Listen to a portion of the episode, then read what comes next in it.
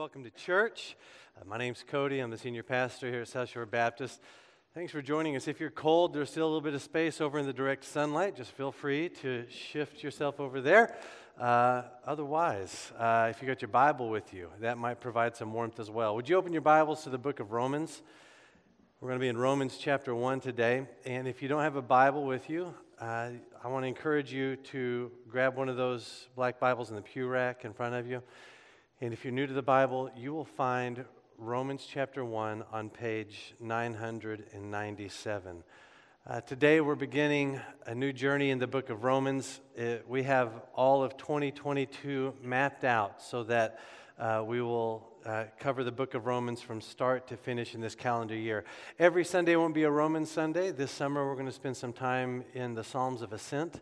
Uh, but uh, the majority of our time together is going to be uh, walking through the book of Romans. And why is that? Well, one, it's an incredible piece of literature. Two, it's perhaps arguably uh, one of the most influential books in all of Christendom. Uh, three, it's going to speak directly to so many issues in our lives, uh, just as individual followers of Christ and especially as a church. Fourth, I think every Christian deserves the privilege of hearing the book of Romans preached all the way through in their lifetime. And so I'm excited about the journey ahead. It's going to be incredible. I want to encourage you as often as you can, join us, worship with us, be in the Word with us. Uh, it's going to be a, special experience together. Uh, the year was AD 57. AD 57, a woman named Phoebe entered the city limits of Rome. Her journey began in the Greek city of Corinth. She has traveled over land and sea over 600 miles on this journey. If she averaged 20 miles a day without any breaks at all, her trip took her at least 30 days one way. She's made this journey from Corinth to Rome in order to deliver a letter from the Apostle Paul to the Christians who are in the city of Rome. There was no mail service the way you and I think of mail service in the first century Roman Empire. You had to secure your own delivery person for your long distance letters.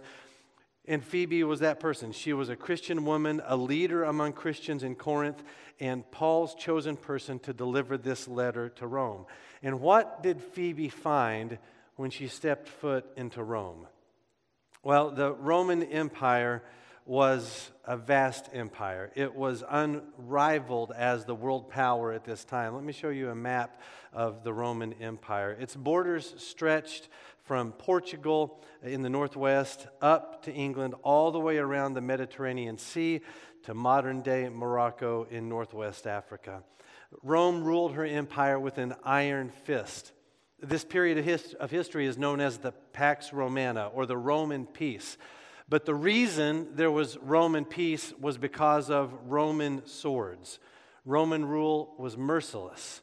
Uh, one example of their brutal uh, regime uh, happened in a town called Volandum. Uh, Volandum was a town that revolted at one point against Roman rule. And a Roman general named Corbulo was sent to restore order. An ancient historian wrote that when Corbulo's large army invaded the town of Volandum, they killed every adult in the town, and then they auctioned off as slaves all those who survived, presumably only the children. The army then moved from there to the neighboring town of Arechata, and the residents of Arechata welcomed the Roman soldiers. They could see the smoldering ruins of their neighbor town on the horizon. They offered the soldiers anything they wanted just as long as they could survive. But, however, due to their proximity to the rebel population of Volandum, the city was burned and leveled to the ground. This was not an uncommon occurrence. This was not a one time thing in the history of Roman rule. The stories of Rome's brutality and destruction of its own citizens are not suitable for our gathering this morning. There's a strict social caste in the Roman Empire. Citizens of Rome were at the top of the social ladder. They were the highest ranking, the most privileged members of society. At the bottom of the social system were slaves. In between those citizens and slaves were a variety of freedmen and servants. No one knows exactly how many slaves were in the city of Rome at this time, but the number was significant. So significant that sales tax on the sale of slaves was figured into the empire's budgeting system. Uh, the life of a slave in ancient Rome was a really horrific existence. It was not a nice, polite type of slavery as some have hypothesized in the past.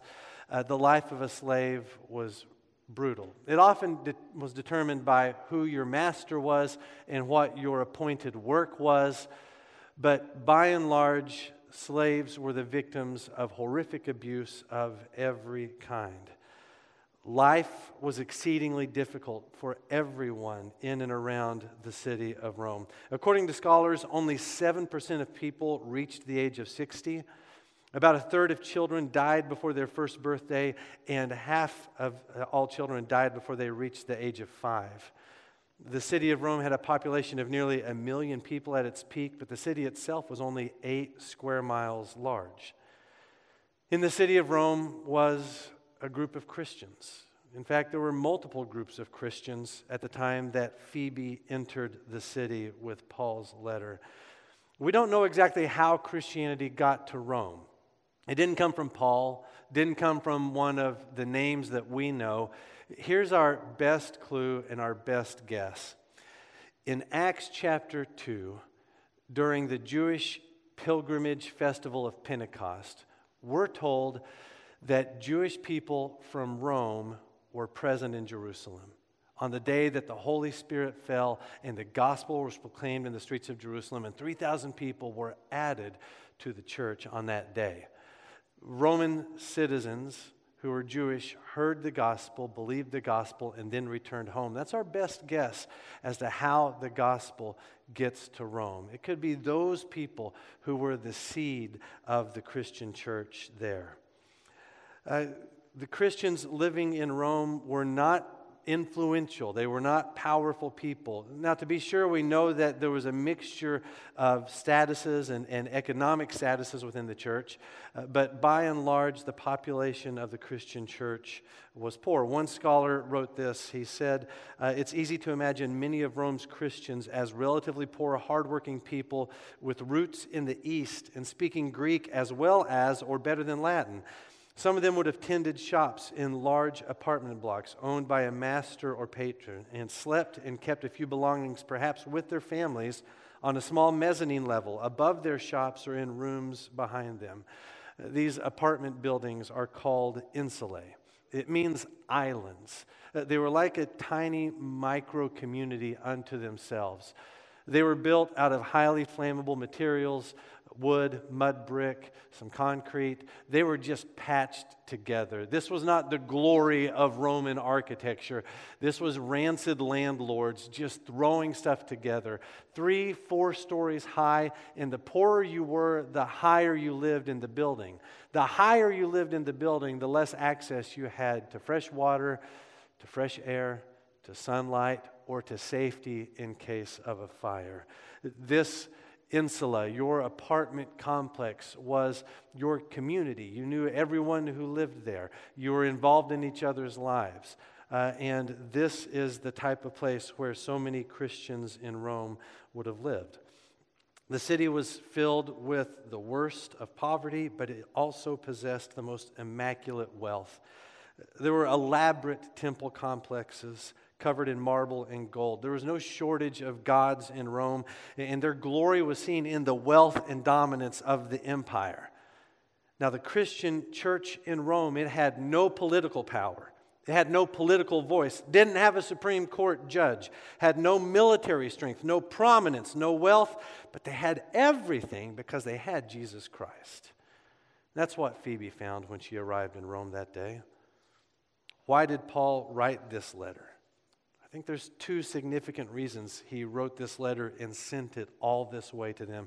The first reason is intensely practical. Paul's planning on visiting Rome on his way to Spain. And so he's preparing the church for his impending visit.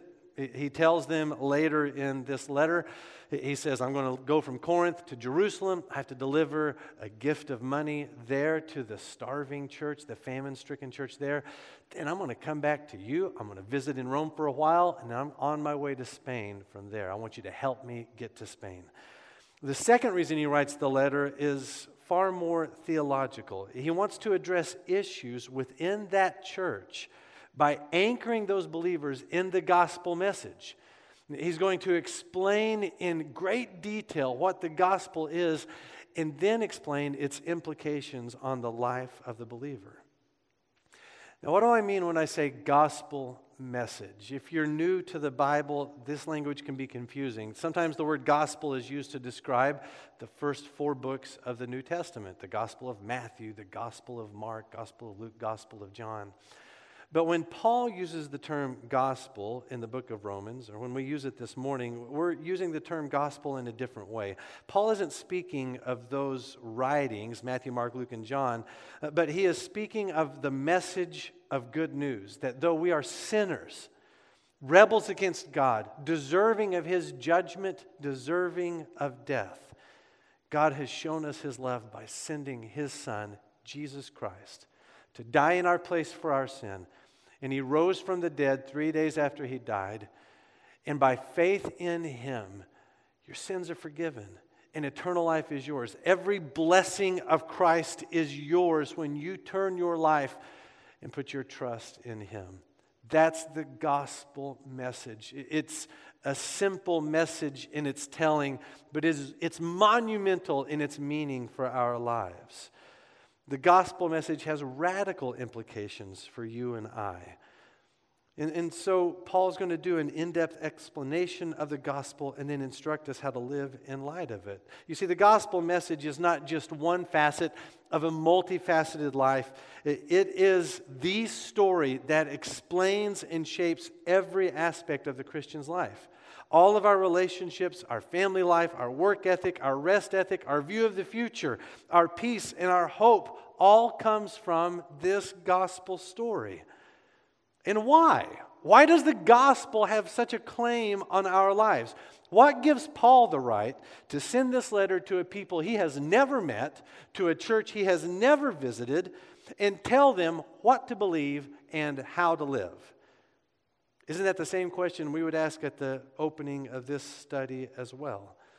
Why should we allow this letter, this gospel message, to dictate what we believe and how we live? This letter is written 2,000 years ago by a man we've never met in a setting and time period so very unlike our own, for an audience so very different from us.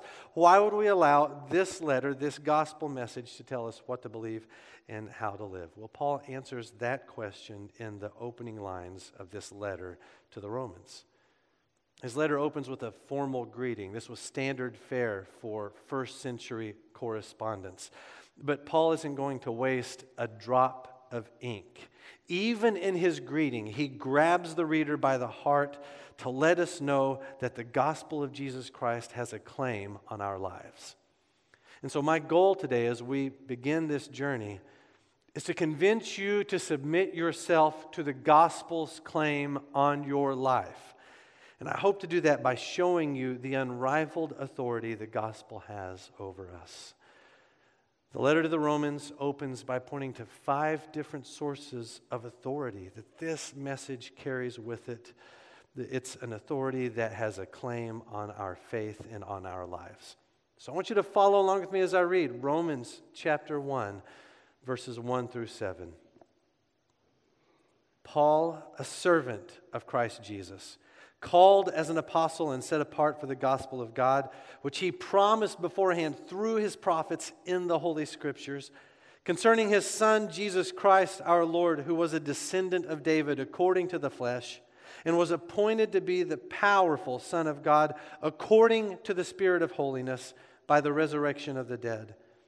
Through him, we have received grace and apostleship to bring about the obedience of faith for the sake of his name among all the Gentiles, including you who are also called by Jesus Christ.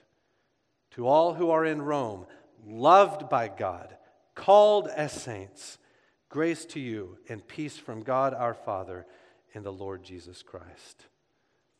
It's a greeting.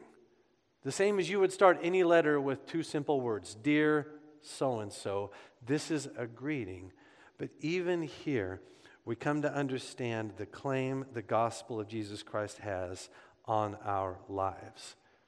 Why would we allow this to guide our lives? Why not live by fortune cookies or horoscopes or magic eight balls or just our own wants and desires? Well, the gospel has unrivaled influence on our lives because of the authority it possesses.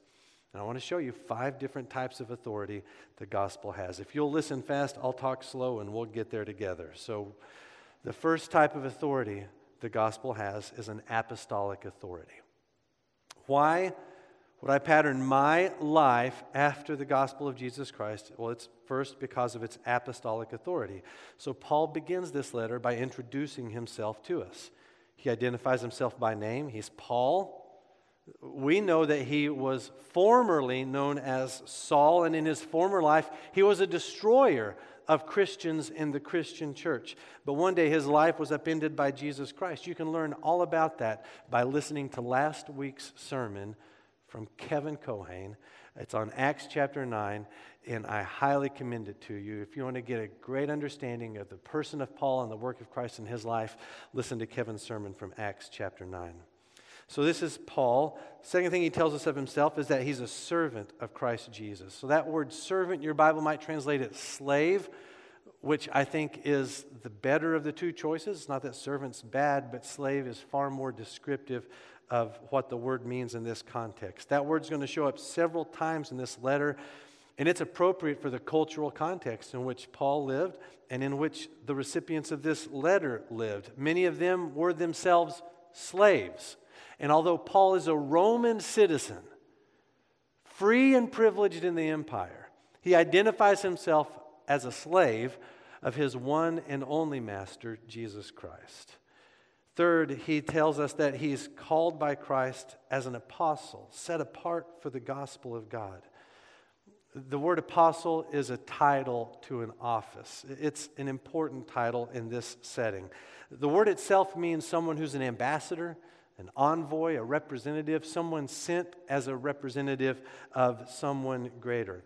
In the biblical sense, apostles are those who are specifically commissioned by Christ to spread the gospel to all nations and given authority from Christ to lead the church. Our faith is a faith that goes through the apostles.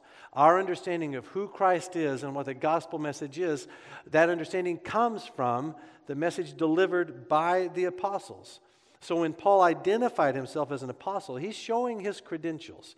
He's not just Paul the missionary. He's not just Paul, your fellow Christian. Those things are good and influential. He's saying, I am Paul the apostle, commissioned by Christ with authority and a message from God that you, as a follower of Christ, are bound to obey, to listen to. So, why would we allow this letter to inform our faith and lives? Well, because it comes from an apostle. We are followers of this apostolic faith. It would have been vital for the church in Rome to understand Paul's title, his position, and it's vital for us. This is a true and a right message because it comes from one commissioned by Christ himself. The Christian life is a constant pull between suitors who would have us diminish Christ or abandon him altogether. Why then would we give priority to this voice over every other? Well, it's because it's a gospel that comes to us with apostolic authority. There's a second authority on display here in this uh, passage. The second type of authority is prophetic authority. This has got apostolic authority the authority that comes from the New Testament. It has prophetic authority and authority that comes from the Old Testament. So in verse 2, Paul says that he was set apart for the gospel of God, which he promised beforehand through his prophets in the Holy Scriptures. So, in the church at Rome, uh, we think the church was predominantly made up of non Jewish people, Gentile people. But there is absolutely a segment of the population of the church who come from a Jewish background. And so, here in verse 2, Paul speaks to them uh, from a position that they understand. There seems, in the New Testament, there seems to be this constant struggle for Christians who come from Jewish backgrounds in reconciling what they know of the Hebrew Bible with the person and the message of Jesus Christ. And so Paul speaks directly to that struggle here to help them understand that Jesus is the fulfillment of Old Testament prophecy. He's not a deviation from prophecy. Jesus doesn't come in and abolish prophecy, but rather he's the one whom Isaiah and Jeremiah and Daniel and Micah and others had visions of. God made promises to Israel of old, and all of those promises are fulfilled in the person of Jesus Christ. So, this helps us see that there's a consistency to the gospel message from the beginning of humanity, going all the way back to the Garden of Eden to this very day. There's a consistency to the gospel message from Old Testament to New Testament, first page of the Bible to the last page of the Bible. Sometimes we think of the Bible as having two different stories. First, we've got an Old Testament with a cranky God, and then we've got a New Testament with a fluffy God. Uh, but we've got the one same God start to finish. The gospel is not just a New Testament creation, God has always operated under a gospel message. Let me give you one example from the Old Testament. The book of Exodus is the gospel message in miniature. There are two major events that occur in the book of Exodus. The first is the delivery of God's people from slavery in Egypt. That deliverance is the first big happening in the book of Exodus. You remember the story God gives them a deliverer, gives them Moses. He leads them out of Egypt across the Red Sea on dry ground. God delivers them. The second big thing that happens in Exodus happens at Mount Sinai. They cross the Red Sea, they camp out at Mount Sinai, and there at Mount Sinai, God gives Moses the Ten Commandments. Here's God's written law so that a sinful man knows how to live in relationship with a holy God. And what do we have in the book of Exodus? We have deliverance followed by demand. We have rescue followed by requirement. God didn't rescue Israel from slavery in Egypt because they earned it through many prayers and much righteousness. We're just told he heard their groaning and he acted. That's the gospel. It's good news that we are given a deliverance we have not earned, we do not deserve. But God is a God of such compassion and love that he rescues us in our brokenness. Rescue before requirement, and that same gospel work is evident ultimately in the person of Christ who loves us, though we are sinners, by laying down his life for us, and then tells us by his word how we are to live with him. So, the reason we let the gospel have sway over our lives is because it's the fulfillment of God's promise to rescue us from his sin and to save us for his glory. It has apostolic authority, prophetic authority. Third, it has divine authority. So in verses 3 and 4, Paul describes exactly who Jesus is. In verse 3, he again appeals to the church's Jewish roots by describing Jesus' human lineage. Look at verse 3. He says, This gospel message concerning his son, Jesus Christ our Lord, who was a descendant of David according to the flesh. So that reinforces what David just wrote in verse 2 about Jesus being the fulfillment of prophecy. Jesus is a son of David, greater than David, and that's according to the flesh. When he says that phrase, what it's telling us is that this snippet of information is about his, his human life, his physical birth, his taking on flesh and dwelling among us. But that's only according to his flesh. That's not all there is to say about Jesus. And so he continues then in verse 4. Verse 3 is about Jesus in the flesh. Verse 4 is about Jesus according to the Spirit of holiness. We have his humanity and his divinity on full display here.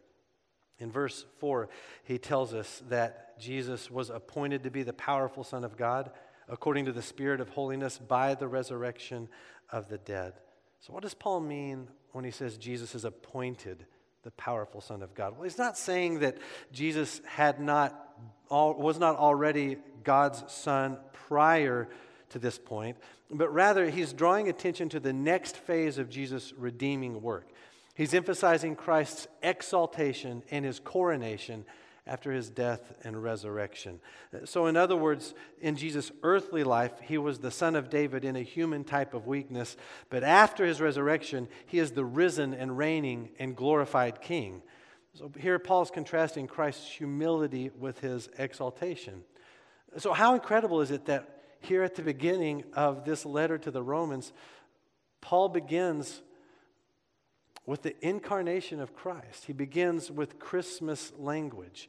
And then he moves straight into Easter language. He takes us from a baby born in Bethlehem to a man raised to life in Jerusalem. Jesus is the powerful Son of God who took on flesh and became like us in his humanity. He's the powerful Son of God who overcame death by his resurrection and is able to deliver salvation and forgiveness to all those who turn to him and trust in him. That message of the gospel is God's message. It's about God's work through God's Son for God's people. It comes with divine authority. That would be enough right there. Why should we listen to the gospel? God has given it to us. That's enough. But Paul continues to help us understand the weight of what we're going to read and study. The gospel has apostolic authority, prophetic authority, divine authority. Fourth, it has moral authority. So in verses 5 and 6, Paul speaks of the demand of the gospel message on the lives of those in the Roman church. In other words, the gospel holds authority over their lives and over our lives. It holds moral authority. Look at verse 5. Paul writes, Through him, that him is Jesus, through him we have received grace and apostleship to bring about the obedience of faith for the sake of his name among all Gentiles, including you, who are also called by Jesus Christ. So, what's the purpose of Paul's ministry? That's what he's laid out here in these verses. He says, We have received grace and apostleship. Who's the we? Well, the we there is Paul and his ministry companions. At this point, he's not including the Roman church in that. He's not saying all of us have been given grace and apostleship. He's saying we, me, my ministry companions, we've been given grace and apostleship by Jesus Christ for a specific purpose. What's the purpose? To bring about the obedience of faith for the sake of his name among all Gentiles, including you in Rome, who are also called by Jesus Christ.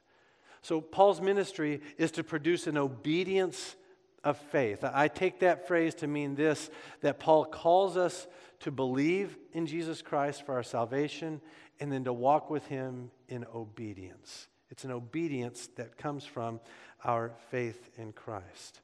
So, the gospel message, we've got to understand at the very beginning here, is an active force in shaping the believer's life. This is not just some philosophical construct, it does not just live in the world of theological concepts.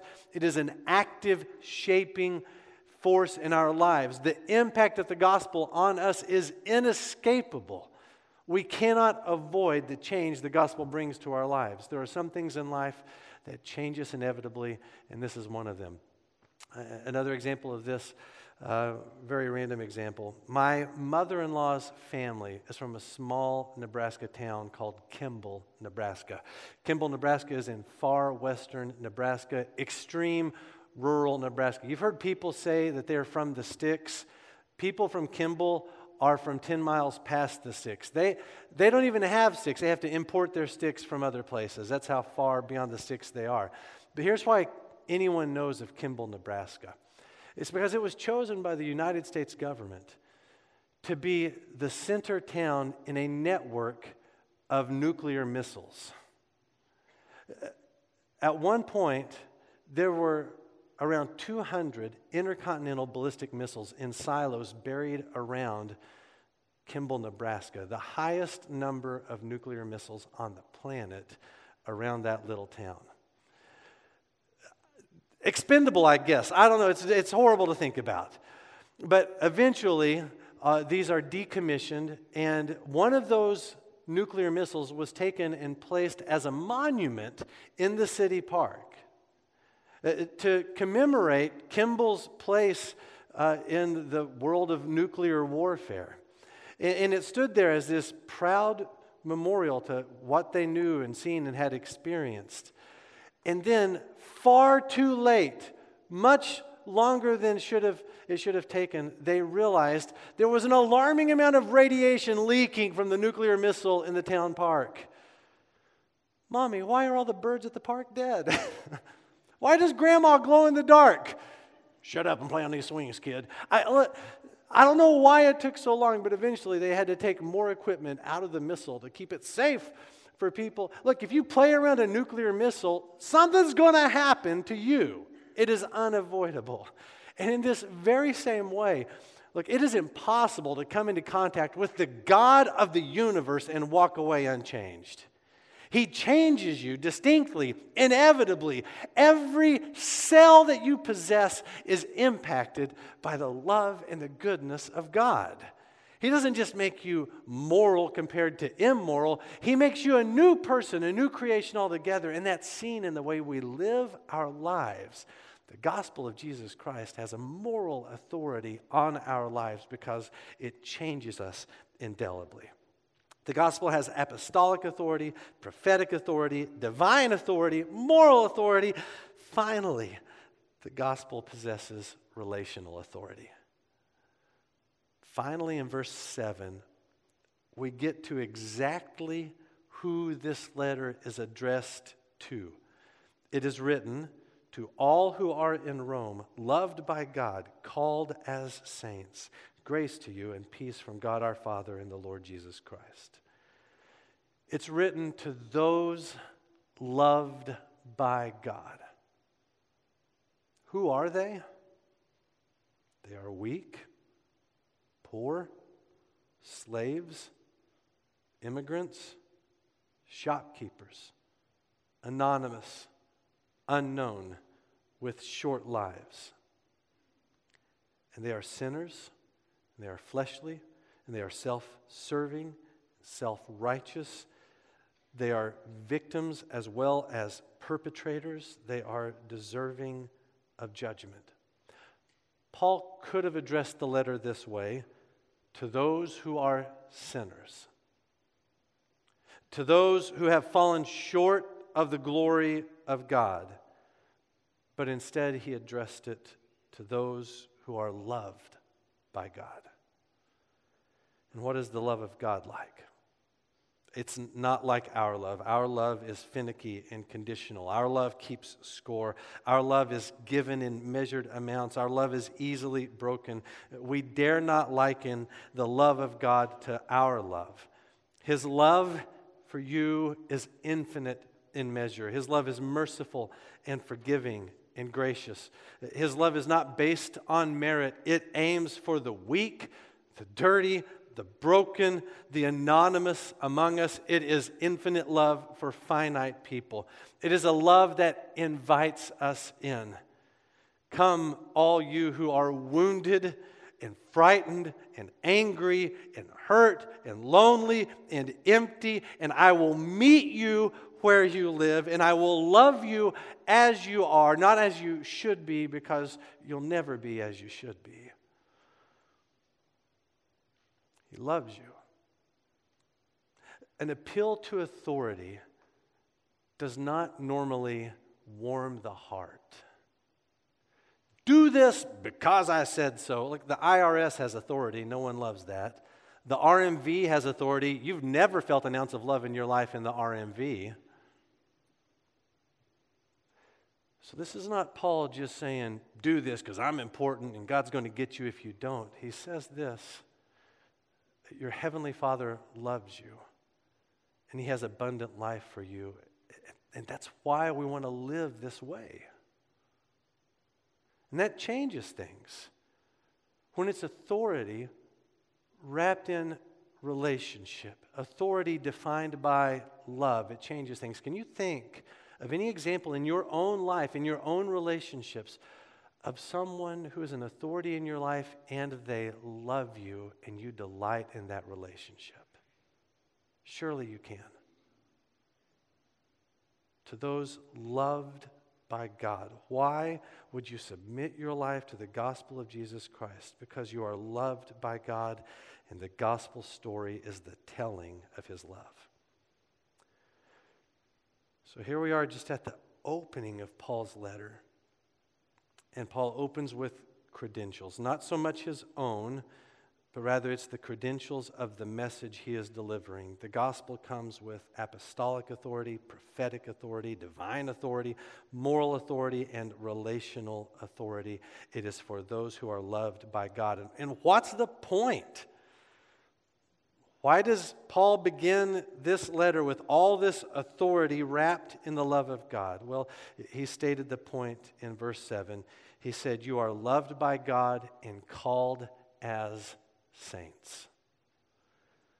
Paul uses the word called three different times in these seven verses once of himself, twice of his readers. You're called by God.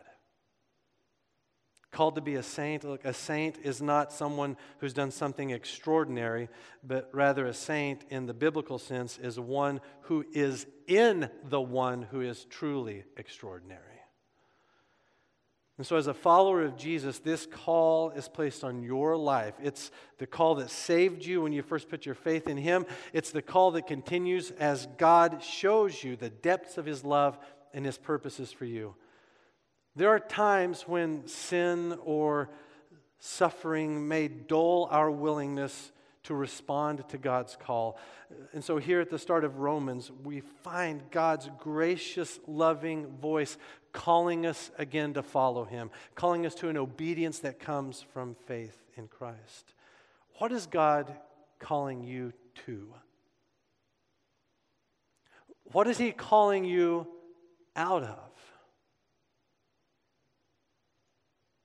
It can be hard at times to know how to respond to that call, but we have an example elsewhere in the Bible that I think might help us this morning.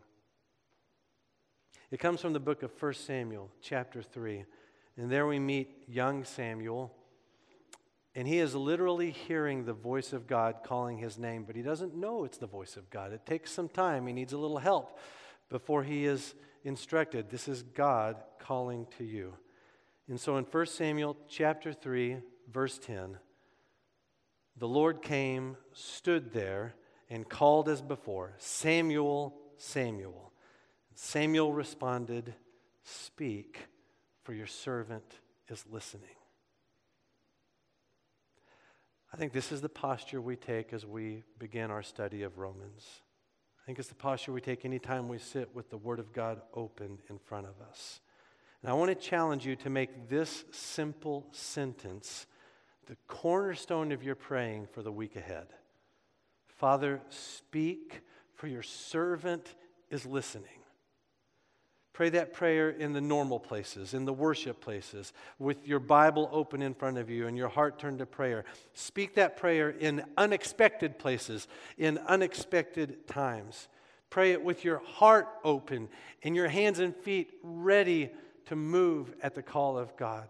Father, speak, for your servant is listening. And with God calling and us responding, we will then receive the blessing that Paul describes at the end of his greeting grace to you and peace from God, our Father, and the Lord Jesus Christ. And if you're not a follower of Jesus Christ, I hope you hear his call today. You cannot be loved any more by him than you are at this very moment. I mean, his love for you is so infinite, so great, so mighty, so majestic. You cannot fathom how valuable and precious you are to him. And he calls you. Christ calls you by name. He is the powerful Son of God who loves you and laid down his life for your sin and rose from the dead. Will you answer his call? Will you turn from your life of sin and disappointment and brokenness and trust in him to save you and heal you? You don't have to. You've got a, you've got a voice in this for sure. You can listen to other suitors, and they will claim to have better knowledge than the dusty old Bible. They'll claim to have the appeal of the masses, and they just might. They may claim to have planets and stars on their side, or energies, or nature, or spirits, or success, or riches. If you submit your life to them, you will get exactly what they can give fiction, disappointment. But the God who created all the planets and stars and set their path in the heavens is the God who is calling you out of a kingdom of darkness and into his marvelous light. Answer his call today so that you may know the grace and peace of Jesus Christ. Let's pray together.